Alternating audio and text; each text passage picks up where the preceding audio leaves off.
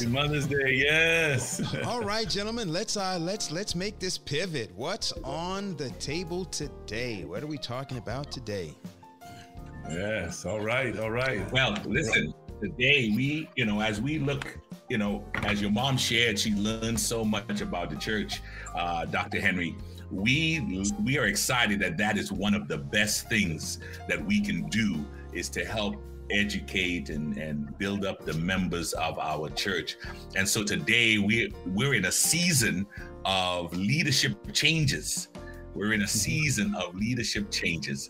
And so we thought we would do a, sh- a, show on leadership, how we choose leaders.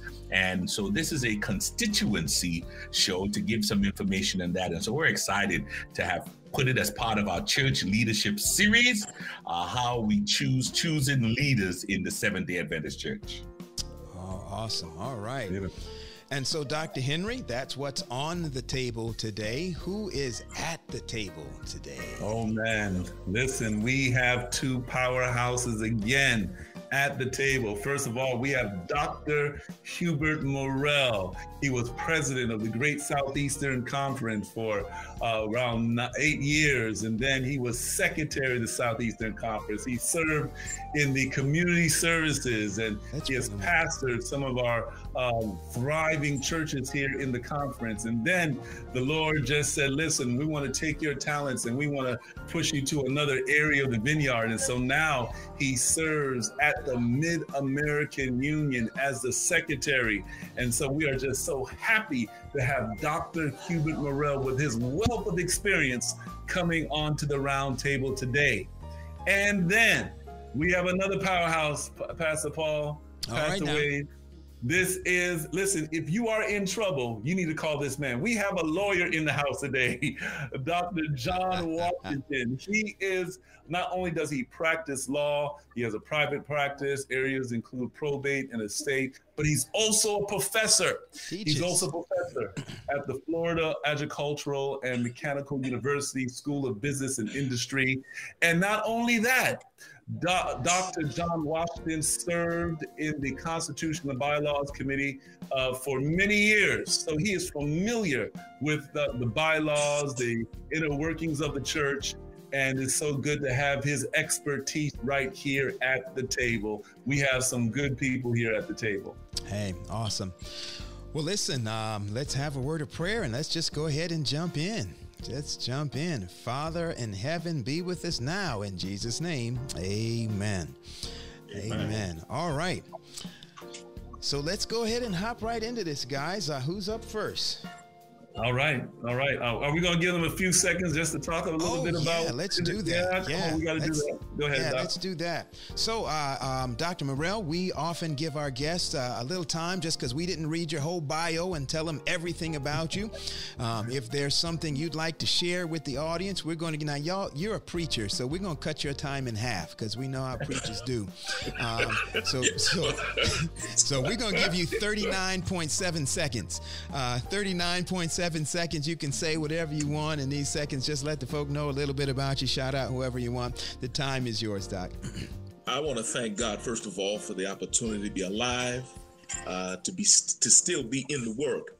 Uh, this past January, I celebrated my 40th year in ministry. Oh wow! Um, I, am not a young man. You you guys seems to be afraid to share your age. Um, I'm, I'm just too old to remember old. mine.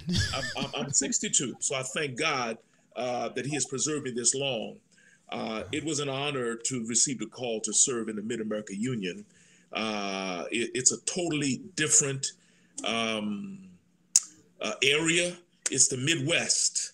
Um, getting accustomed to the Midwest. We got here in January of this year. Uh, it snowed just about every weekend. Um, at one point, it was 17 uh, inches of snow. Uh, then it moved into uh, 31 below zero. And so we're, we're, we're getting acclimated to the Midwest. Um, mm-hmm. And so this, this weekend, uh, as a gift to my wife, we took a, a long weekend. We went to Mount Rushmore uh, to visit uh, the statues, the monuments, oh, and oh, wow. we learned it when we were kids. moving to the Midwest has given me an opportunity now to go visit those and see it live. So I'm thankful to be in ministry. I'm thankful that I've been asked to be part of this uh, pastors roundtable uh, to share uh, what God has shared with me. And so I'm here. I'm excited. All right, all right. Glad to have you with us, Doc. And John, uh, Mr. Washington Esquire, we're going to give you um, the uh, five seconds that uh, Dr. Morel left on the table for you. No, you take the time. I got that. that that's my old president. Y'all forgive me. I'm just messing with him. You have not changed. I am thankful to the Lord for the opportunity to be here to discuss this um, issue of importance. Um, having grown up in this conference and watched leaders over the years, all the way back to uh, Elder Edgecombe mm, when the right. when the conference was founded, all the way through uh, Pastor Morel's presidency and uh, Pastor Mack and now Pastor uh, Owusu. Uh, it's just been quite an amazing experience. It was mentioned earlier, and I've served on the Constitution and Bylaws Committee. Um, I served with uh, Pastor Morel uh, when he was secretary of Southeastern Conference, and then uh, uh served two terms since then. I also had the opportunity, the privilege uh, to serve as a parliamentarian to the last three sessions of uh, constituency sessions. So this is a topic that I have spent some time thinking about. Um, and ruminating over. So hopefully, my um, I won't get too verbose uh, in my opinions, uh, which which I'd like to believe are well formed, but we'll see. Thank you for the opportunity, pastors. All right, so awesome to have you both with us today. We are honored. All right, Dr. Henry. Let's go. Uh, you know, I'm still looking at Roger's screen. I still see a picture uh, of his mom up. There you go. okay, right. praise God. Praise God. Yes, yes. All right. Well, let's get to the first question. So, choosing leadership in our church. In fact, um, now uh, there's so many uh, sessions that um, have taken place. I think the last couple of uh, months, and then uh, next year. Wow, just a lot of sessions that are going to take place within our uh, work. And uh, we know that uh, choosing leadership is multifaceted, looking at it from different perspectives. Uh, within the Seventh day Adventist Church, though, we use this term constituency session. Constituency session. So I, I want to know from you all, and we'll start with uh, John Washington, Dr. Washington there. Please define this constituency session. What does that mean?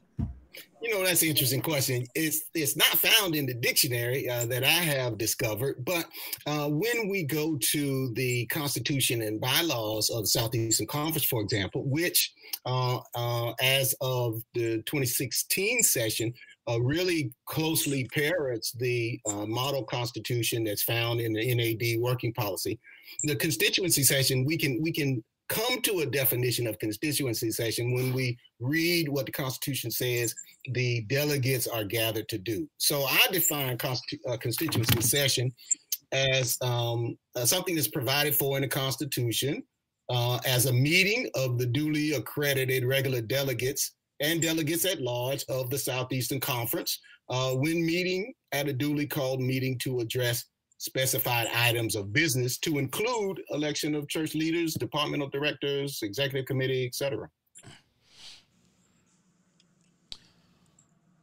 Okay, um, uh, so John, I, am so so. Let me let me just repeat that back to you um, and, and, and the way that I heard it, I understand it. So the constitu- the uh, constituency session is a gathering of elected delegates from the various uh, constituent parts of the conference, which is namely churches, right?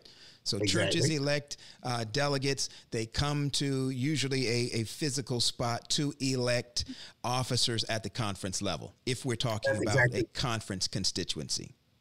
That's exactly right. Okay. That's exactly right. So, but but delegates, uh, we would be remiss if we excluded delegates at large, mm-hmm. which are uh, uh, members who have voice and vote privileges, like elected delegates, um, who, who represent or present by position, uh, whether um, uh, employees of the of the conference or the union or the division. Um, these delegates at large would all uh, have voice and vote privileges at the uh, at the regular session. And so and so essentially, then the constituency session is a gathering of the duly elected representatives selected by their churches to serve in the capacity to uh, be their voice to select leaders uh, for the conference. Okay, so that's how that works on a conference level. Elder Morel, um, is that the same when we say constituency session and we're thinking on a, on a union level or on a division level? Is that very fairly similar to how that works at, at those levels or even at a GC level? Yes and no. Um, let me let me break it down this way. A constituency session is nothing but a big business meeting for the conference. Okay. Just as a local church has a business meeting, and when when I came through, business meetings in local churches were we were expected to have them once a quarter. Um, I read the manual. It may have been about a year and a half ago, and someone told me that it, it manual says you got to have a business meeting at least once a year. Oh, wow. Well, I was accustomed to having business meeting once a quarter. That, that way, the church came together and shared business. At the end of the year, the church went into business. They elected officers. Same concept on the conference level and the union level. The union's constituency meeting does not is not the same in the context where churches elect delegates. On the union level, the conferences select delegates to the union session. So okay. that's and so my my dealing now is with the conference executive secretaries based on their membership. They have X amount of delegates. These delegates' name come they have, they, they they're given X amount of lay delegates mm-hmm. and X amount of uh, uh, employees as delegates. Um, but the union level, we don't address delegates from churches. We select delegates from conferences. Okay. On the North American division, same concept. It is nothing but a big business meeting. Delegates to the North American division come from the unions. And so the division send the list of delegates that would come from Mid America Union or Southern Union or the union, and then we sit down and put that list together. It's voted by our executive committee, and then it goes to uh, the North American Division. So the constituency meeting, as as as uh, uh Doc Washington said, yes, it is the, the the, the gathering of delegates. It is a session for delegates, but they're coming to take care of business of that institution. Okay, so it sounds like so so we were thinking about electing leaders, but it's more than than just electing leaders it sounds like. So there are other That's items on those agenda besides just nominating people to serve in offices. That, yeah, for example. Yeah, yeah, for example. Oh, go ahead, Pastor Morel. No, no. What you said is correct. There are other issues to be discussed, um, not just electing officers one of the one of the damage that we have done over the years and our members in the local churches have come to accept that a constituency session is just to elect the officers of the conference. And it, it got to a point that once the president is elected everybody start heading home. And i you know no folk it is more than just the election of officers. There are other items. The constitution and bylaws is very critical that it is addressed at a session. But most of our members can care less about the constitution bylaws. And, and the bylaws is what actually governs the conference. Wow. Wow. Wow. That's huge. Yeah. Mm-mm. Yeah. Yes, the, the, bylaws should govern the conference. Uh, Here we go. Well, Here know, we go. And, and as, as, uh, as uh, President Morel said, that uh, some of those other items include receiving reports from the departmental yes. persons, receiving reports from the CFO, uh, receiving correct. information about what's transpired in between uh, the last session, these last four years. So, so it is an opportunity that those who have served by proxy um, the executive committee, the directors, the executive, I mean, the, uh, the ADCOM, uh, those who have served by proxy, uh, inform those who, who really have the responsibility of, of either returning or replacing uh, those who will serve uh, in their stead. Hey, you know what? I, I, I, there's a question in the chat. Maybe Dr. Washington um, or, or Dr. Morel, maybe one of you could tackle it. The the question is from Cindy says, is this akin to the electoral college? you know, you know, I'll, I'll jump in there. I'll jump in there. Electoral college. We don't want to get we don't want to get bogged down in that. But but I will say this that that the Seventh Day Adventist Church is organized in a representative a form of government, and President Morel, you can speak to this, uh, where churches elect representatives in the form of delegates who go and represent them. And they speak. Uh, they speak on behalf of the conference, but they but they gain their authority to serve in that capacity from the local church. So it's a representative form of government, similar to uh, the electoral college. I see sister I see sister Paul is determined to tie us up in knots early on. but, but let me let me ask this though. So um, the churches elect delegates to represent them. But are we sure that the delegates are going to represent them by communicating the same wishes and desires? Or are they just saying, hey, because we have a certain amount of people, we just have to have one person to represent us. Hey, which, but Dr. Henry, which that kind of speaks to George's uh, chaplain, Chaplain Torres's question here. What is the criteria for churches to send up delegates? Eh, are the churches really asking what what what Dr. Henry just said? Are they asking them to go and to um, convey our wishes on at this event, or uh, as the church, or is this just the individual's personal wish or desire? How does that work? They, they, they're coming to represent that local congregation where the local congregation is. However, they are coming not only just to represent that local congregation, they're coming to do business for the conference. That's why they need to be members in good and regular standing. Members who are faithful in the church, members who understand the church dynamic, you don't want to send a person just got baptized to a constituency session. You drive them out the church. It has to be someone that is established, that understands the dynamic of church affairs. Mercy. And and and I, if I could add to that, I, I agree with everything uh, President Morel said, um, and and also that um, it is the charge of the delegates. When we look at the manual, when we look at the, the governing documents, it is the charge of the delegates to to think on behalf of the work of the conference. Even That's though they gain the authority to be there, their their opinion, their their voice, their their uh, influence should be used to to add to what is the best what is the best for the conference or for the union or whoever the body is that they're there, uh, whose business they're there to undertake. That's correct. All right. All right. All right. Well, let's let's let's move to the next. Unless no, I think, I think Roger Ro- wanted to say something, but oh, he was yeah. muted. Yeah. Okay. Let's. You were muted, Roger. I saw you. Yeah, go ahead. Raj. Yeah, there we go. Listen, so so the question is this: I, am listening, I'm hearing what you're saying. I'm excited to hear that. Wow, we represent. We are we are here to represent um, the local church concerns as it affects the conference in a sense, similar to how we we dialogue at the business wait, wait, meeting hold up. at the I gotta local jump level. In, Roger, because that's not what they said.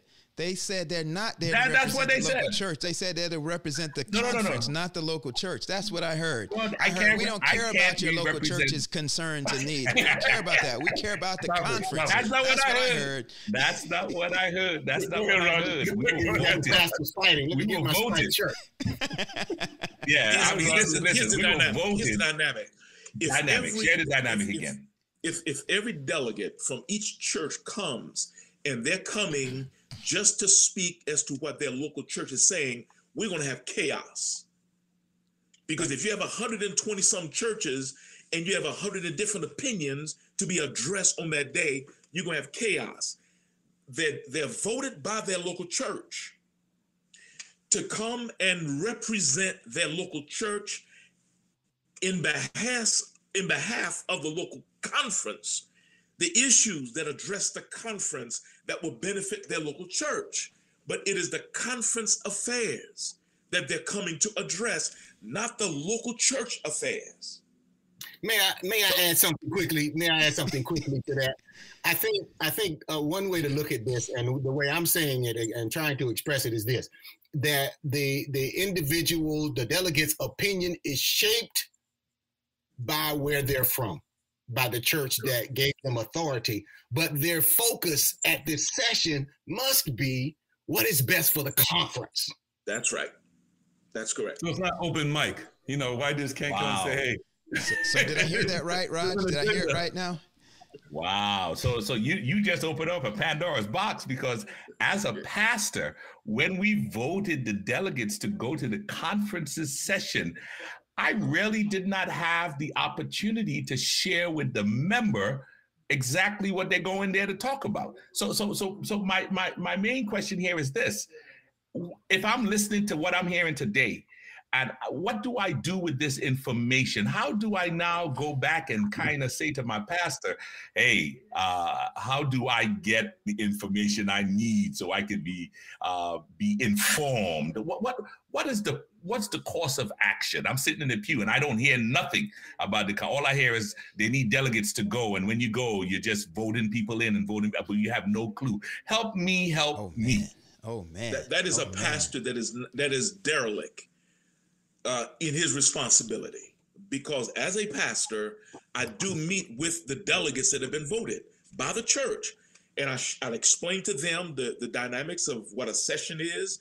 I explain to them the dynamics of what is going to happen at the session. I share with them uh, the names of those that are on that's floating around so that they will be aware. Uh, I share with them who the incumbents are. I share with them the names that are floating but I am not going to tell them who to vote for or what to say. I allow them to be used by God so that God will let them know what to share. But as a pastor, I always meet with my delegates to share with them what the dynamics are that they're going to see.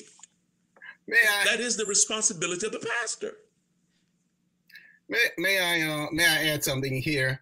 Um, I think I think the reality is is that we have what's the way sessions um, go in reality, and we have what is ideal or what is what it should be, the way it should go.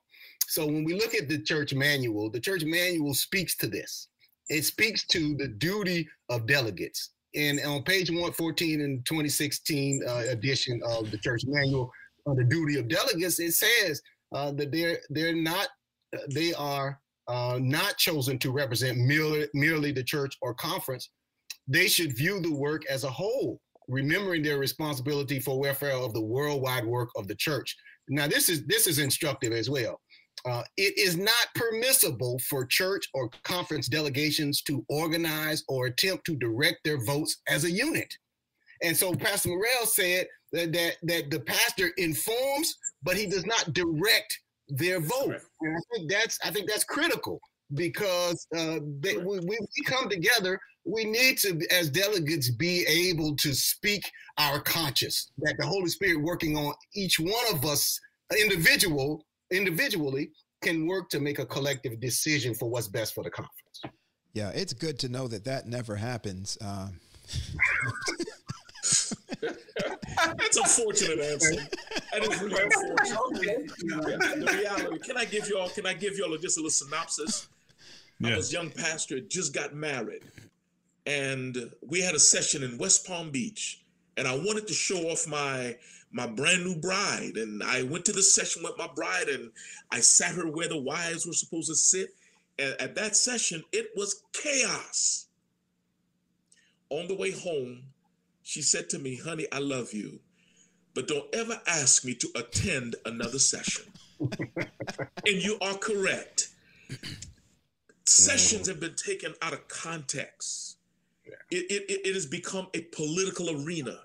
We attack people. We, we, we beat people over the head. That is not the purpose of the session. You're absolutely correct. Yeah. So there is the ideal and there is the reality. Yeah. Yeah. And the reality is we beat people over the head. We, we meet with our constituents to tell them who to vote for and who not to vote for. Mm. That that's that's not allowing God to intervene in the process. Yeah. Well, well, here, here's, here's, I think another, another, um, because I, I, think even as we say those words, at least in, in, in our conference, and this is, this is largely, we've got four of us on here who either are or, or were connected to a single conference. Um, and so what we understand is that, and, and I've come to understand, is that not all conferences handle constituency sessions the same way. That there are different modalities of, of, of how the, of what, you know, the process of how the process takes place. Um, but the next question was, uh, was this, explain the process of electing leadership in the church at the various levels. So with that context in mind, um, that might be somewhat difficult because one conference may use a, a slightly different modality. In general, it's all the same in terms of it's this representative thing where people come and, and they vote. But yet the processes differ sometimes very widely from, from conference to conference. Um, but let's let's do our best at it. Let's take a stab at it. Explain, explain the process of electing leadership uh, in the church at the various levels and what is the role and responsibility of the laity in that process? What is the role and responsibility of the clergy in that process. That we've covered. Um, thank you, Dr. Morel. We've covered a part of that role of, of the of the clergy in that. But what is the role? Um, uh, what's the process? Let's deal with the process. How does the process work? When I am elected as a delegate uh, to go to rep uh, to to do a conference session, let's keep it at conference level for now. Um, no, no, let, let's let's broaden it. Whether it's a conference session or whether I might be a layperson who's chosen. Um, Elder Morel, you mentioned we send laypersons to union sessions as well, etc. What is how does the process work? What what what am I going to experience once I get there? Yeah let me let me make a, a quick quick run. John, talk to them oh. real quick. All right, happy to do so for the limited knowledge that I have. But I, I have served on the union executive committee, and in that capacity, went to the session in 2010, I believe it was. And so uh, it was a lot like what you'd see, or what I've seen uh, at occurring at the local conference session. In that, uh, from a large group with all of the delegates uh, assembled a, a nominated committee was selected. And the nominated committee is that group then that goes into the room. And I've never been there, so I assume that what they're doing there is making sausage. And so, uh, what, what they're doing there is what? They're praying. Yeah. I, I still you you you I lost your audio right when you said there boom and I lost the audio. They, they are making sausage. Oh, making sausage. Okay. I they were fasting and praying and singing hymns. They're and, fasting and praying. And, and so, that's what that's what the manual contemplates service. in the sense that uh, it is to be a thoughtful, prayerful process uh, where uh, they are considering uh, individuals who would then serve, uh, whose names would be brought to the constituents in the large delegation to make a decision regarding the uh, the fitness or, or, or, whether or not they would be accepted for the office. And so, mm-hmm. so the nominated committee is where a lot of the meat of the work takes place. And so there they are uh, discussing uh, uh, various uh, uh, individuals' names of various options uh, to present to the committee. And it's not unlike, and if I may, if, it's not unlike at the local church level where the nominated committee is considering individuals uh, and their fitness to serve in a particular capacity. Okay, so so, so, so each so wait, before you go past Paul, so each level has this entity called the nominating committee. Is that right? Right.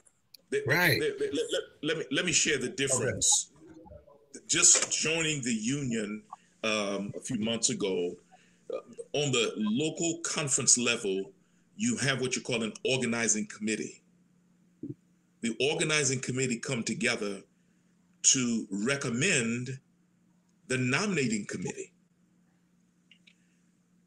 On the union level, we do not have an organizing committee. Our constitution and bylaws gives us the dynamic as to how to select a nominating committee.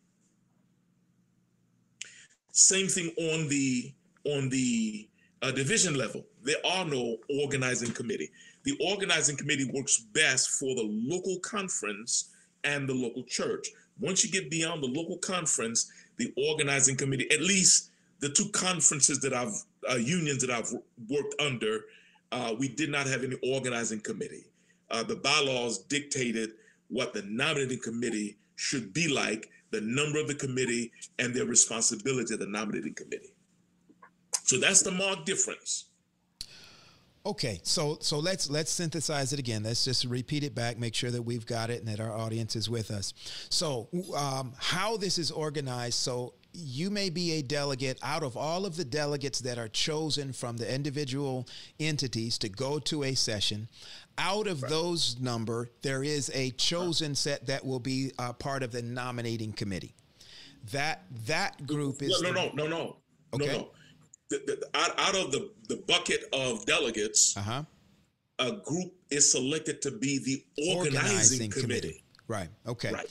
And the, the organizing, organizing committee, they come together. Now, what I've discovered, it varies from conference to conference. Right. Okay. Some conferences have the organizing committee meet six months before the session. Mm-hmm. They have, and they and and and those conferences the nominating committee is not voted by the constituency session or, or, voted at the constituency session. It's part of their bylaws that once the nominating committee select these individuals, they go to work immediately. Okay. A date is set for the nominating committee to meet. But a organizing committee is selected from the bucket of delegates. Each church is represented on the organizing committee. Okay. They select the number of individuals to serve from their territory to serve on the nominating committee. Got it. Now, and you're saying that that's not necessarily a, a process that is used across the boards? Right, because for Southeastern, for example, the organizing committee meet. I don't know if it's it has changed, but they the used to meet the, the night before. Correct. In fact, John, that, that came under us. We made that adjustment. Prior to that, the organizing committee met that Sunday morning. Mercy. Mm-hmm. Yeah. And then they met and then they recommended the nominating committee. And if you recall, the nominating committee didn't go to work until the president, secretary, treasurer did their report. Wow.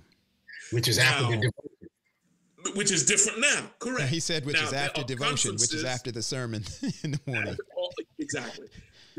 exactly. Now there are conferences that um, um, the the once the organizing committee select the uh, the nominating committee, the nominating committee go to work. They don't. They, they, they, at Southeastern, they had to be voted by the constituents at the session.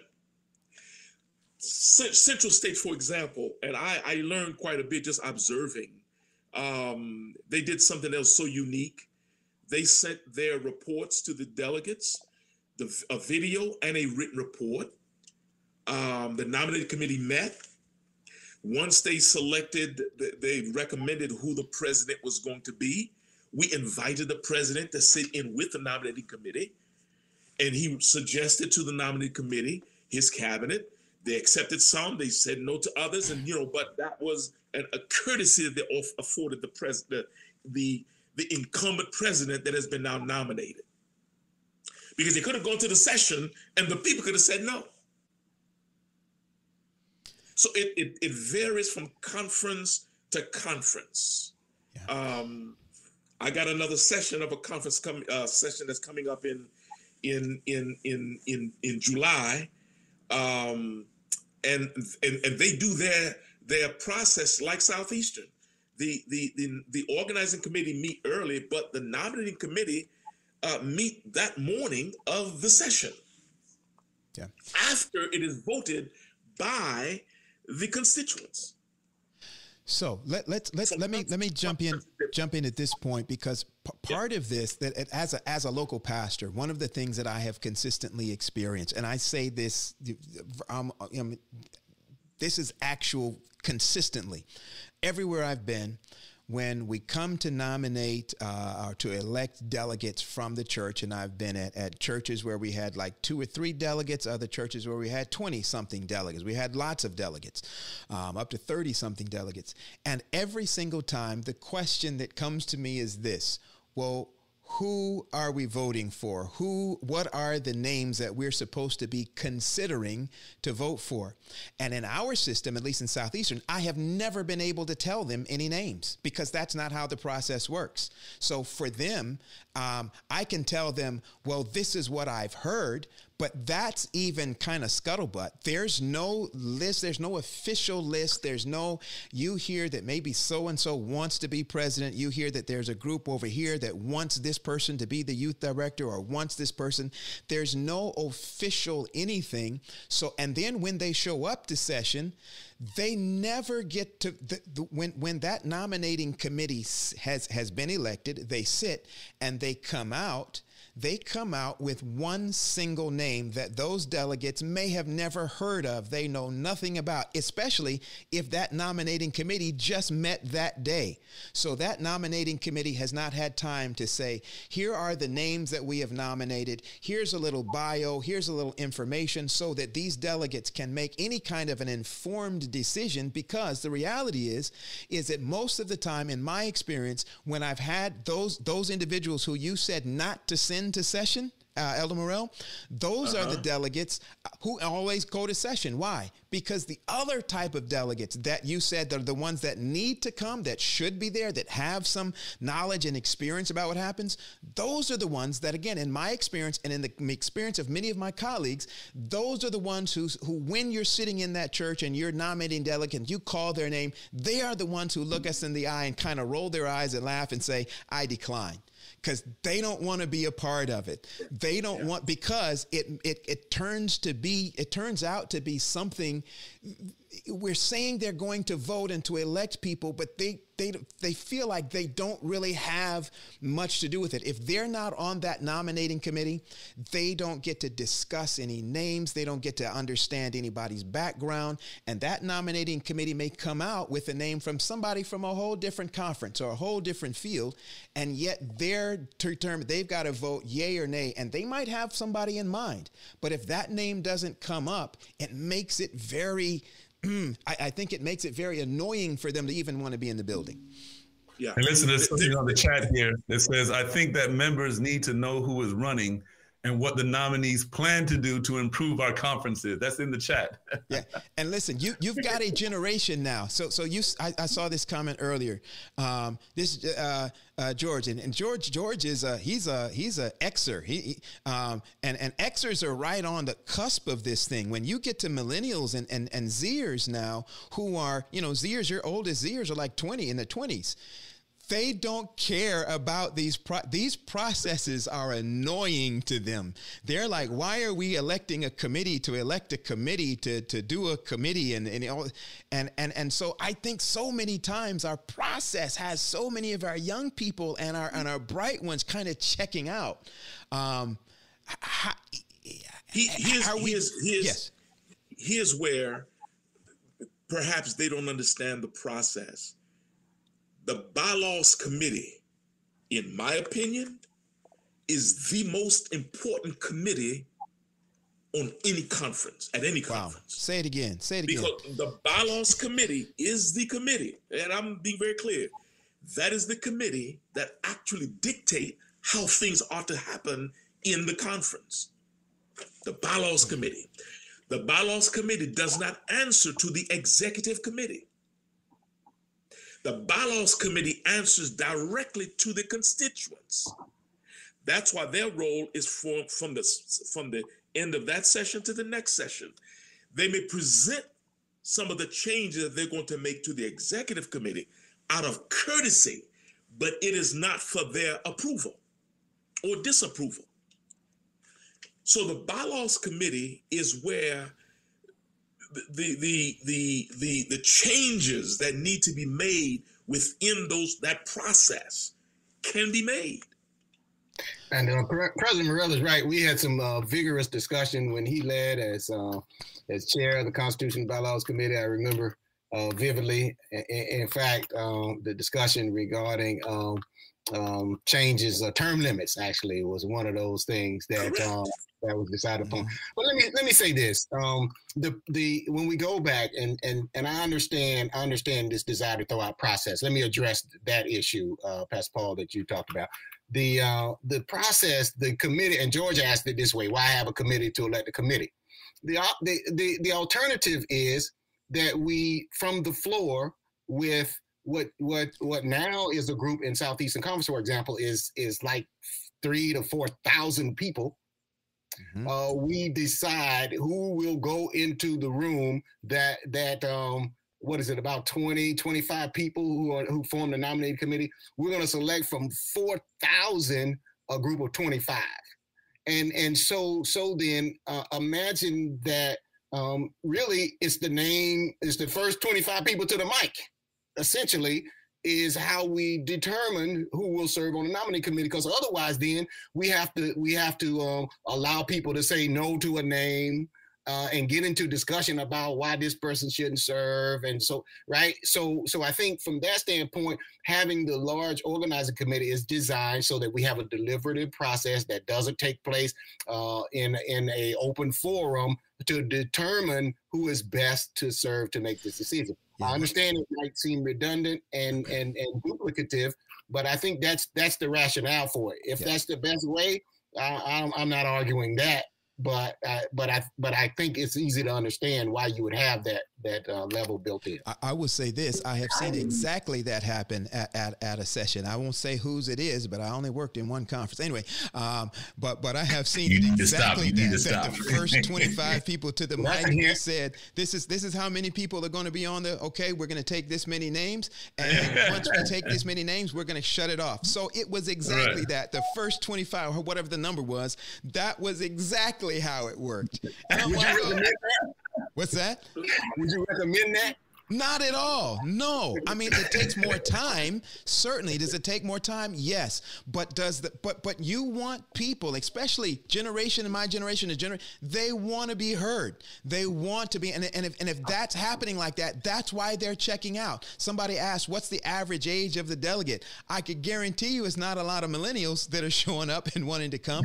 But I would say this based on what, what Dr. Morel said don't check out. To, to our millennials out there, our Z's out there, don't check out. F- learn what you're hearing today. You're hearing some great information about how the process works. Learn the process, find a way to get in there. And once you get it, then you can change it. But you can't That's change correct. it from the outside. Well, I don't know. Sometimes you can just blow something up and they say, look, we're just going to walk away. And that's what hey, many of them are hey, saying. They're just saying, out, we can go and do our own thing. So that's happening as well well. Yeah. But for those of you here's, that want here's, to, here's the other yeah, thing. Go ahead. Here's the other thing that we need to pay attention to. We have to have a process. we have to have a process. If we throw away the process we have, what do we replace it with? If there is no process, you're gonna have chaos. Yeah. yeah. I understand the millennials. I understand they want to be heard. I understand they what I say to them, be part of your local church engage in your local church so that you can become a delegate, so that you can be selected on the bylaws committee. Everybody's pushing to be on the exec on the uh, on the nominating committee, but I'm telling you, the role of the bylaws committee is more critical because when you begin to look at the bylaws, that is the document that actually tells you how the conference operates. It is Absolutely. critical. Hmm. I I am totally excited to know that there is such detailed processes in how my church is organized. I, I, I mean, I'm just blown away. I think what has happened over the years is that we have not informed our members to these processes. Uh, you know, you say yes to Jesus. You have gone through Bible studies, 13 Bible studies. Matter of fact, there was a time when you would have to do 28 things before you can get baptized. You there was a whole process in getting baptized and becoming a member. And then sadly, we would go and sit down after we become a member. There was no talk about bylaws. There was no talk about uh, um, organization, going to the delegate, going to the conference for, for session. None of this stuff was shared in the new members class. Oh, I'm sorry. We we didn't even have a new members class. We we were just thrown into the Sabbath school class for new members, and that was it. And then we shuffled around in Sabbath school and then chosen to be a. So I'm I'm realizing there's a whole process behind understanding how our church operates. And and again, I am just blown away um, by by by the the fact of the lack of knowledge for our members. And even as a pastor, um, as I shared, I share this all the time. We do well um, taking the word, breaking it down, parsing the, the verb, um, making the application, but we don't do well in leading the organization and bringing members along with us where they become connected for life to an organization. Now, I'm, i might be I might be double speaking here because we really want them connected to Jesus, but but we need them to be connected to the church so that we can keep the, the organization we believe that God has given us uh, alive and well and moving until he comes. I, I hope I'm saying it right. But, but my question is this I said all that to say this. From your perspective, um, uh, Attorney Washington, Dr. Morel, from your perspective, are there any strengths and growth areas in the way constituency sessions are conducted? Um, do you see um, any any good, or, or are there any you know to to really based on what we have talked about. If you look in the chat, you will see a lot of people are talking about bringing up ideas that are different from some of the things we have been talking about because of the generation we live in, because of the situation we live in. Are there? It, should we continue constituencies the way it is, or should we look for, for look for those strengths, use those, and the things that are deficient, move, remove them? I think I, I think we have a real I think we have a real opportunity. I think we have a real opportunity here, not just in our not just in our the way constituency meetings and sessions are organized and conducted, but but really in our churches. When we look at the big challenge to the Adventist church, it's the aging of the church. And this and, and we must and we must not uh, ignore the challenges that we're experiencing, or else we are going to become as uh, what's what's what's one of the watchwords for the PRT? Uh, uh, relevant. Yeah. We are, we're going to be irrelevant. So if we don't hear the millennials and the, the X and the, and the Z's, uh, we are we are going to lose them, and that's not a new thing. So we've had generations of this dynamic where they turn 18, they don't have to come to church, and they like me, uh, wander in the wilderness. Some make it back, not all do. So, so one of the things I would suggest then is that that we inform about process. We it, it, it's an additional, you know, not just not just in the clandestine meeting that that the pastor doesn't have uh, doesn't have with the delegates, but in a more open way, particularly among uh, the young people that we engage them in the work of the church. And for those who take it up, for those who, who show interest in it, we, we talk to them about this and we groom them to prepare to serve in this capacity. We must give them a slice of the pie. We cannot just wait and assume they're going to be around when we get ready to turn it over. And right. I think, I, I think let, me, let, me, let me let me interject something. Um, what you're saying, John, is, is absolutely correct. But there are two sides to that yes, as a pastor, I need to be um, astute enough to share with uh, the millennials. I got to be transparent. I got to share with them. On the flip side to that, I want the millennials to also want to ask the questions for me to be able to respond. If they're just going to get upset and walk out and don't ask the questions and want to be part of the process there's really not much as a pastor that I can do. I want them involved. Now, you're going to get some opposition. The moment you try to bring a young person to be part of the nominating committee, because the older folk are going to feel as if they're being pushed out. So there has to be a balance so that you include the younger generation at the same time you maintain the older generation so that there is a transition of power, so to speak, that at some point the younger folk going to be running the church. They're going to be running the church. And if we're not careful, we're going to be at a point where the young folk have left the church and there's nobody else to take over. So yes, it is critical that we involve them in the process. Very good. But they have to come to the table. They have to ask the hard questions. They have to be willing to bite the bullet. You know, Pastor, I need to talk to you. Go sit and talk to the pastor and just straight up, Pastor, how does this work? I want to be part of this. How do I get involved with this? Trusting that the pastor is open and honest enough to help engage this young person to be part of the process. I, I, I can paint I, the picture of the process in a negative way. I can also paint the process in a positive way. Okay, I was going to ask this question though, a follow up with Raj, and very very good, um, you know, information that we're, we're we're having today about these sessions and what takes place in it because it's very informative, and I think the more information that uh, we have, the better, uh, the more informed decision we can make. But as we look at the constituency session as it is now, what are some of those growth areas, even for those who are involved, even for those who want to see change? What are the growth okay. areas in the sessions that we've experienced so far? I got one for you. And, and John, you still on the bylaws committee, correct? No, sir. They kicked me off of it. But um... I'm sorry to hear that, man. But anyway, here's one of the things that I have. We didn't do it in Southeastern. I don't know why. It just never crossed my mind.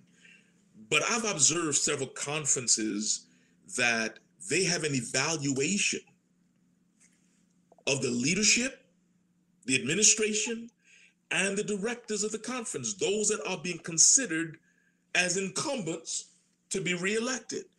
There is an evaluation. I wish we could have done that or established that in Southeastern. There is an evaluation that is going to be done in Mid America. Um, you weren't you weren't in Mid America when at the last session, right, Roger? You came after the set, right? So, but right. They, they have that in their bylaws. There is an evaluation.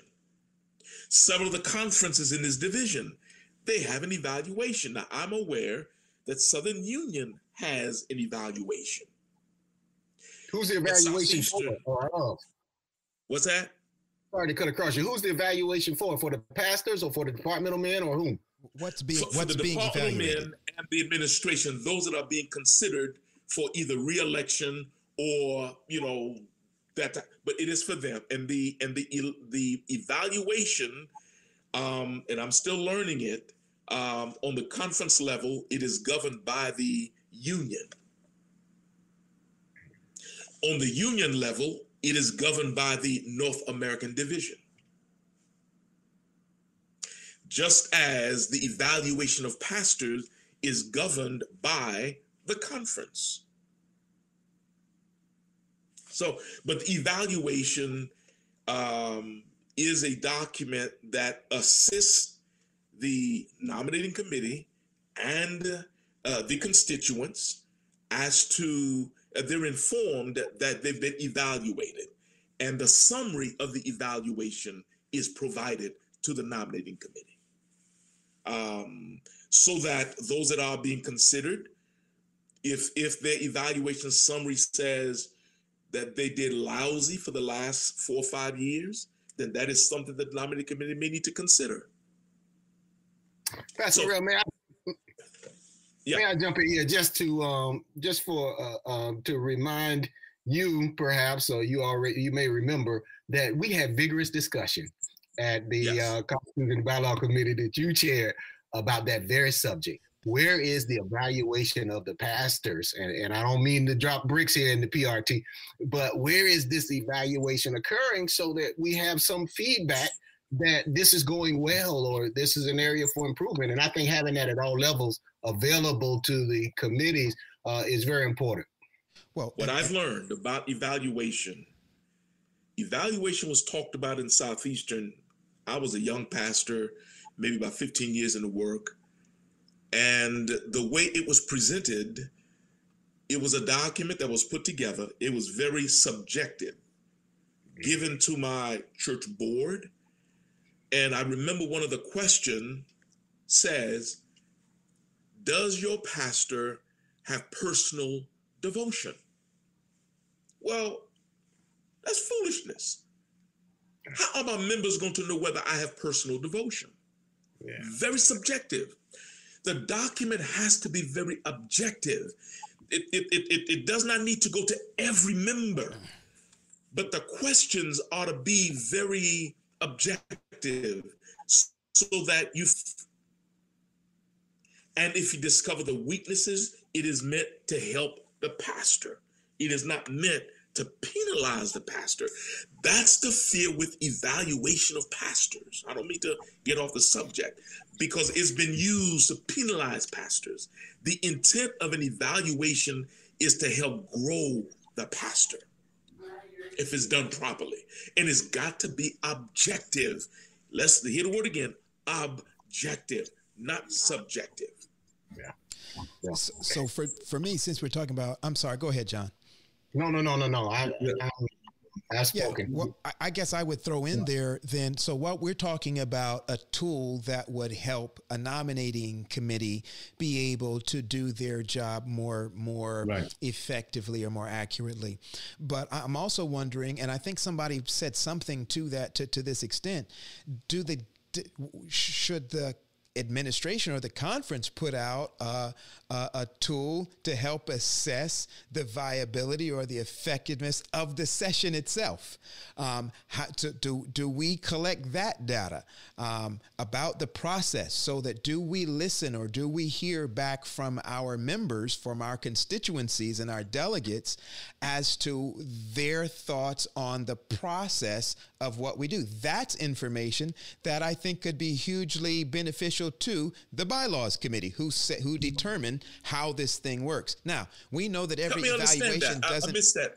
Okay. I missed that answer. So, an Repeat evaluation that. of the whole se- the process of the session so that have we ever asked our members, asked our delegates to evaluate the effectiveness, the ah, efficiency of the process itself? Now, we know mm-hmm. that administration, based on what you, you were sharing with us earlier, administration of their own can't change the process. That's something that's generally written into the bylaws. But that evaluation could be a great tool to a bylaws committee to be able to say, okay, well, this is how our people are feeling about how this process works. Maybe we should uh, submit, uh, uh, uh, uh what do we call that, an amendment or something to the bylaws to have them vote on changing this process so that it might be more. Um, more acceptable to our, our, our constituency let me let me let me address that in a couple of ways. I think um, that the the process is uh, largely spelled out in the Constitution and bylaws, and and and changes to an organization's constitution uh, are done with much contemplation and deliberation. You don't want your constitution. Thank you, thank you uh, uh, uh for that interpretation.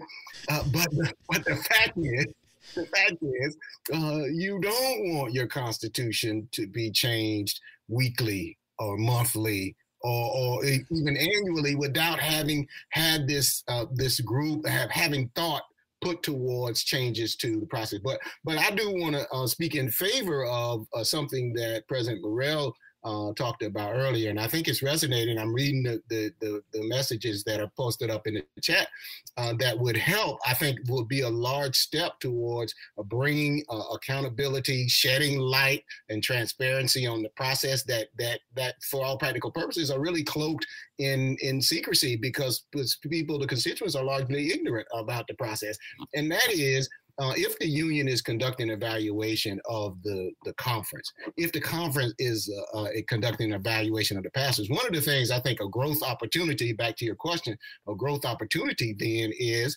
um, is to uh, have uh, bios available for uh, individuals who may be under consideration And we know that that the field is wide open. We don't have a list of candidates, and I don't know that we really want to turn this into uh, what we see in modern society, in the secular world around us, where they run for office. You know, I, have heard about that, but uh, but I do think I do think that at some level we need information to make an informed decision about who it is that's going to be selected to govern.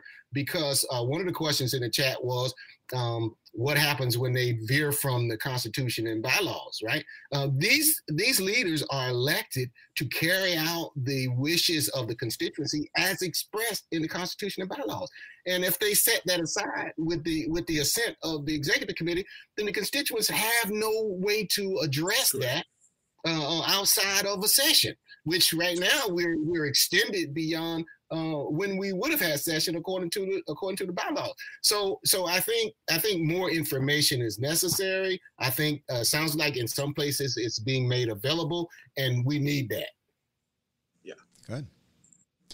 I, I would say, we don't have time to do it today, but but I, I, I would love to, to to to dive into that conversation because there is a, a significant, I think, I, I I don't know if it's, but if a, a sector of our folk who are saying, well, well, why not do it like they do it in a secular society? In in the sense of I want to know who's running to be my youth director and I want to know what his agenda is or her agenda is.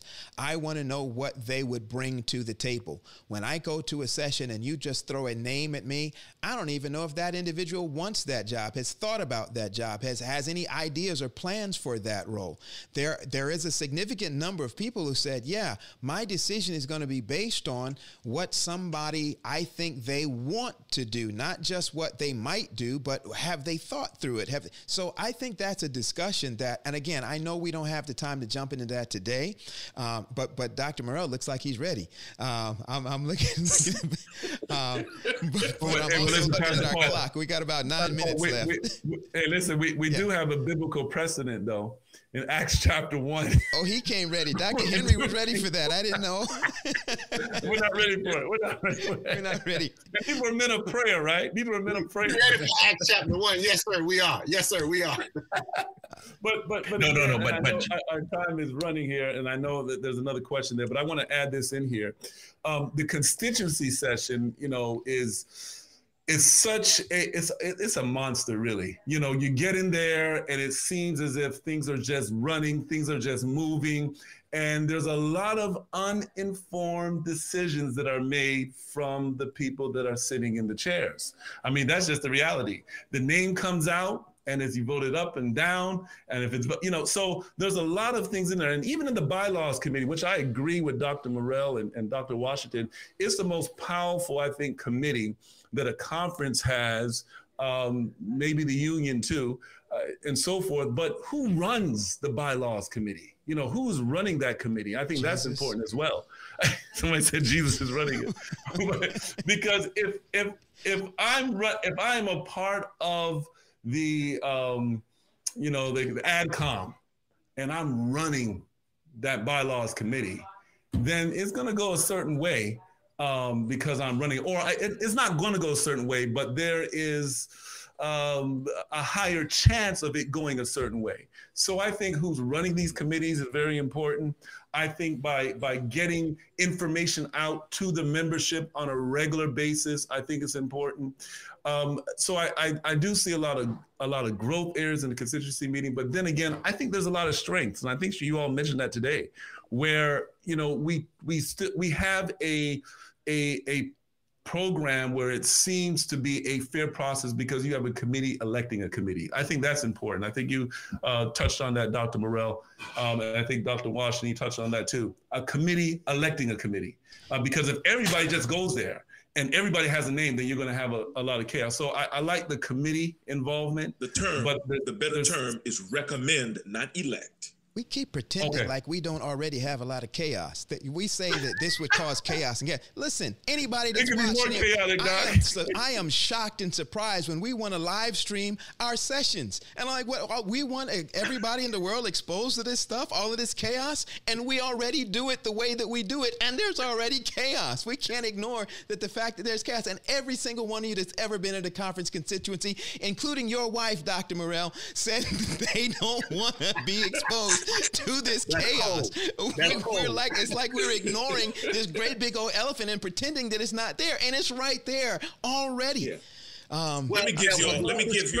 Let me give you a quick example. Let me give you an example.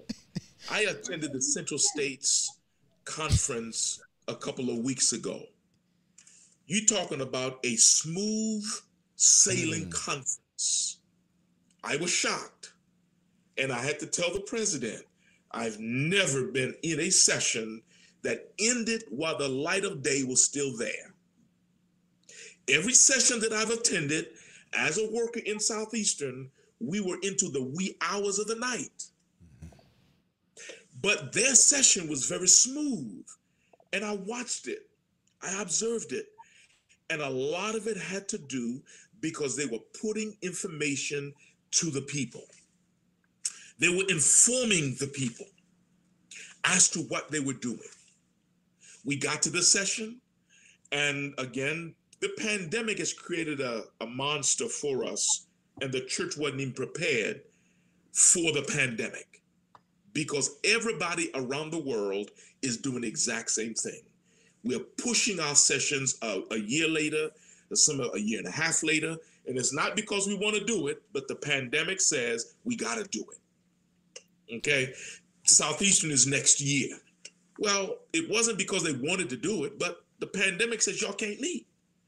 Central States decided that they're going to have their session in person, and their city and their state said it was okay. They had a great big tent, 60 by 200. The people social distance and sat. They, they fit everybody. Now, they had roughly about close to 400 delegates. It may not work in Southeastern, because last I recall, we had close to 13 to 1,400 delegates.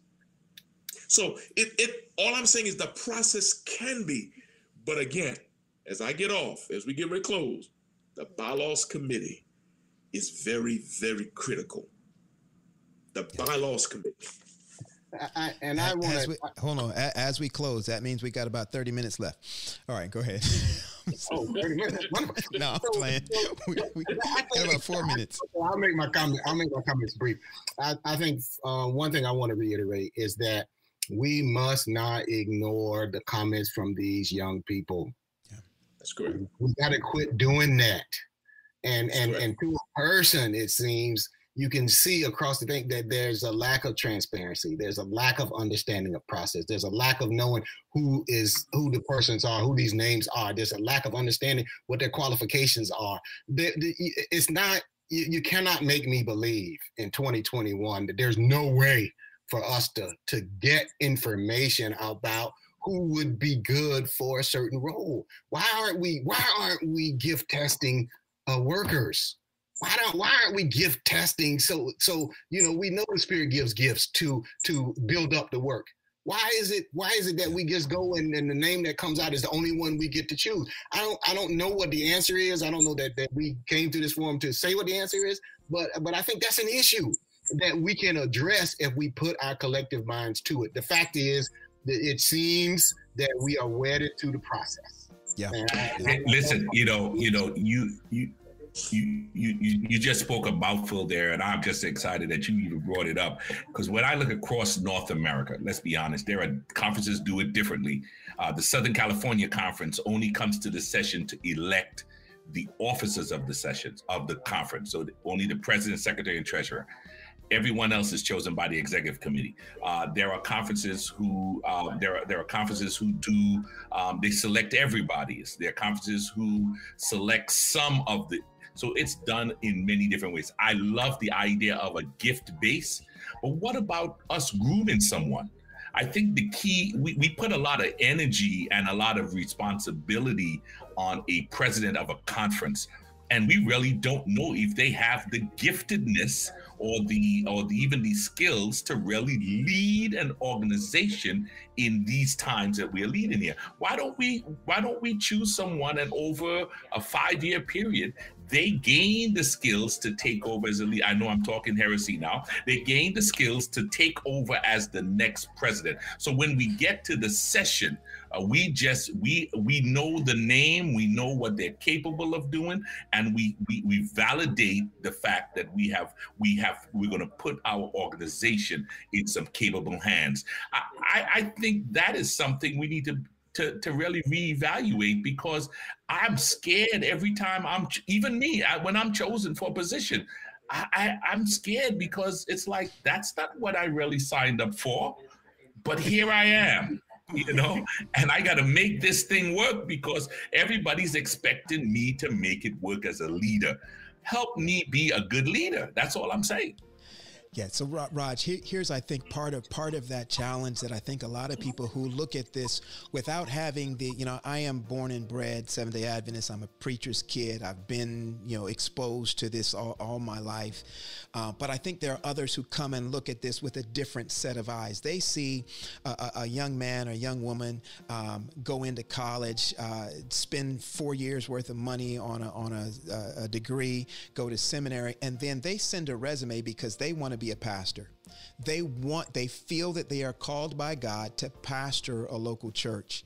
And, and people are watching that and they're saying, well, then what about that person that, why can't a person feel called to be a education superintendent of a conference?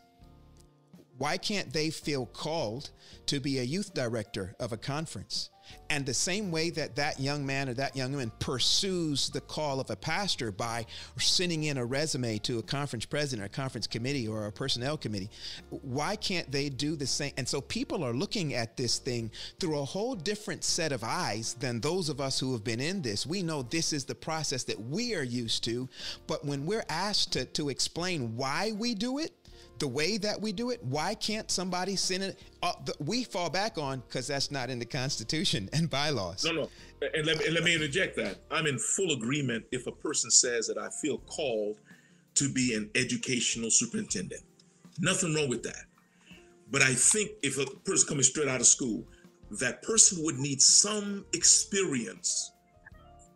Yes, that's, that is your desired goal but you got to have some experience. Yeah. And, and I'm not just talking about coming out, straighting out of school. So you may have been pastoring for 15, 20 years and you feel called to be an education. So okay. you may have been a principal or working somewhere else in education. Still the same thing. The, the, the issue is not coming out of school. The issue is why can't I apply for that job or why can't I pursue it? Why does do. it have to and, be? And, and I'm in full support of that because all I'm saying is a person, just like a young man coming out of seminary, um, it didn't happen to me and I thank God that it didn't.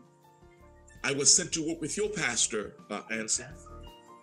I worked with your dad. I mean, with your dad as an assistant pastor. I had to learn. I observed your dad. I, I there are things I do today. It was as, as a result of having worked with your father. So that gave me a foundation. It's derelict. I come out of school and it put me in a district. I'm learning to do things my way if I don't have the sense to ask and to learn. So, education, uh, wanting to serve in a particular uh, uh, uh, field and you, you feel called to that, nothing wrong with that. However, there needs to be some experience to be able to go into that field. I agree, I agree that experience and training are necessary, but we but we are not seriously undertaking the process of grooming and I think we've got to we got to do that. We got to do it. Listen, I, I, you know, a lot of things are running through my mind as we're having this conversation. So when somebody comes out of seminary and says, "You know what? I'm called to be the president." Of this conference, how are we nothing, to, no, no, no, no. Hey, Dion, nothing wrong with that. Nothing wrong with that. Be- because be- because the, the Bible is clear. It is good to aspire to be a bishop. Nothing wrong with that. However, that is what you would love to be you have to have some experience. yeah, but, and that, that's I don't I don't think that's really what we're addressing, Elder Morel. That I think we would all agree okay. with that. And, and I, I, don't even know if it's experience. I, I take somebody with wisdom over experience every single day, um, but that, that that's not really what what's being debated at this point. The, okay. the, the issue is is the process of how these individuals are selected to serve currently. That people, there is no slate. Jack, uh, Washington was talking about there is no, we, we don't have a process of those individuals, of those names being in the pot. It's just this mysterious cloak and dagger smoking, you know, behind the things of how these names even get to be discussed to begin with. If anybody says they want to be this or that, we look at them with the side eye. They're, you know, they're they're they're politicking, they're this, that, and the other, and we have created this this air of of, of subversion uh, when somebody expresses that this is something that they feel called to do or wanted to do. When we don't do that for the original role, which is the pastoral role. Yes, well, let me say this: the the process had we have become slaves to process. Hmm. The fact is, the process should serve us. And when the process is such that our young people are turned away, they're turned off, they're not interested, they don't know how to engage, then then we don't we don't that process doesn't serve us well. Why don't we reevaluate the process in a way that allows for the Holy Spirit to speak through the gifts examine the individual, and then give them, put, place them in meaningful lines of service so that in five years we know that this person, we were looking at these, these individuals uh, uh, who were who were in an education field or in communications or in youth work or in, these individuals who expressed an interest, who had passion, who showed by their resume what they did in the church growing up, uh, that, that they were interested in this kind of work. And and, and then we we we don't just uh, uh, take it for granted we are intentional about placing them in service. We are intentional about about preparing them. We are intentional about giving them opportunities so that they can feel the weight of responsibility appropriate to their experience uh, and incorporate this into our process. So we don't come to session blind. We know that we right. got Paul, Pastor Wade, Pastor Henry, who, who have been working uh, for the last four years or five years between sessions in this particular line because they said they wanted it. And, and then we've been observing them. And now we have objective evaluations that show, okay, well, you know, this brother was good in this area. This one was good in that area. This is the vision for this. I mean, we can get more information and, I, and I'm sorry to, to be loud and, and verbose. but, but I, I, don't know if we have time for one more question, Raj. I'm not too sure, man. We, are running out of time, but Let's do it. Let's I like that last question, Roger. I mean, you want to ask that last? At least, listen. Let's get it. Look, we're gonna ask that question. I'm gonna ask that question. I gotta ask that question. Go ahead, I, go ahead, Doctor Henry. Ask the question. question. Huh? Uh, go me, ahead and ask it. Go ahead. Let me go, go ahead and ask it. If, if, there were if there were two things that you can change about oh. the current electoral process within the SDA Church, what would they be? Two, two things. things. Just two. I said, well, not, hey, hey, wait, wait, wait, wait, wait, wait, wait, hold on, hold on, hold on, John, John, John because listen, we, we, just like we did last week, I'd, we'd like to extend this to our audience as well. Yes. For those yes. of you that are watching in the chat, we yes. want to know what two things you guys would uh, along your answers alongside our guest today. So there were two things you could change about the process. We want to throw this out to both of our guests. John, you can go ahead and start. Okay, I was going to defer to President Morel. Oh, uh, giving, uh, uh, giving a nod to his experience, uh, but I'm certainly happy to respond. Dr. Go right Morel? ahead, John. Thank you, sir. Um, so, so first of all, I, I, I, just talked about some of the things that I think that how the process does not serve us well. Let's get let's let's find out who is interested. Let's pair the workers in their areas of, of giftedness with their areas of interest. Uh, that's that's that's textbook on on uh, what the Bible teaches about how the church is built up. That's how that's how we are edified. That's how the work is built up. And so, why we have this information and ignore it in our processes are, is beyond me. We can do this. We can do this. So let's let's let's let's let's make that a part of the process. So when we come to session, we haven't met in four years or five years or however long it's been. We haven't met we have some information about these information, these individuals. We have bios. we have uh, evaluation. I think that could easily, I think that's low hanging fruit, to be honest with you, in a way that we can improve uh, in the way that we can pr- improve the process so that it's not just a name that comes out of a room and then the president tells us who all the departmental men are going to be. And I know I've grabbed the third rail here, but but but but it becomes that's another it show. Becomes a, uh, it becomes a uh, more open and transparent process so that so now it, it's not like I got to come after you. I got to stalk you like a dark horse and, and, and take you out it's like, no, no, no. I'm expressing my interest because I'm here to expand the kingdom of God. And I feel like He's gifted me to do it. I'm passionate about it. Let me at it. As opposed to, well, you know, they're going to go down there and they're going to make a decision and we'll find out later. But when the president's elected, we can all leave because we know then he's going to tell us who the rest is going to be. that is something I got to give some thought to. I have not uh, processed that. Anything that I would change, if I could, I'd have to give that some more thought. Excuse me. The process has been around for a while, and I'm sure there is some things that can be changed. But to say right now what can, I, I wouldn't be able to share that right now. Yeah, and, and, just based on some of the information that that we shared earlier, yeah. that's a fair point. The reality is, again, to ask that question, you would you'd almost have to specify which process are you talking about in terms of which conference or or which level of the organization, um, because they differ from from the local church level um, to the local yeah. conference level to the local union level. Um, there are all depending on where you are. There's certainly different modalities that are used, different processes that are used there.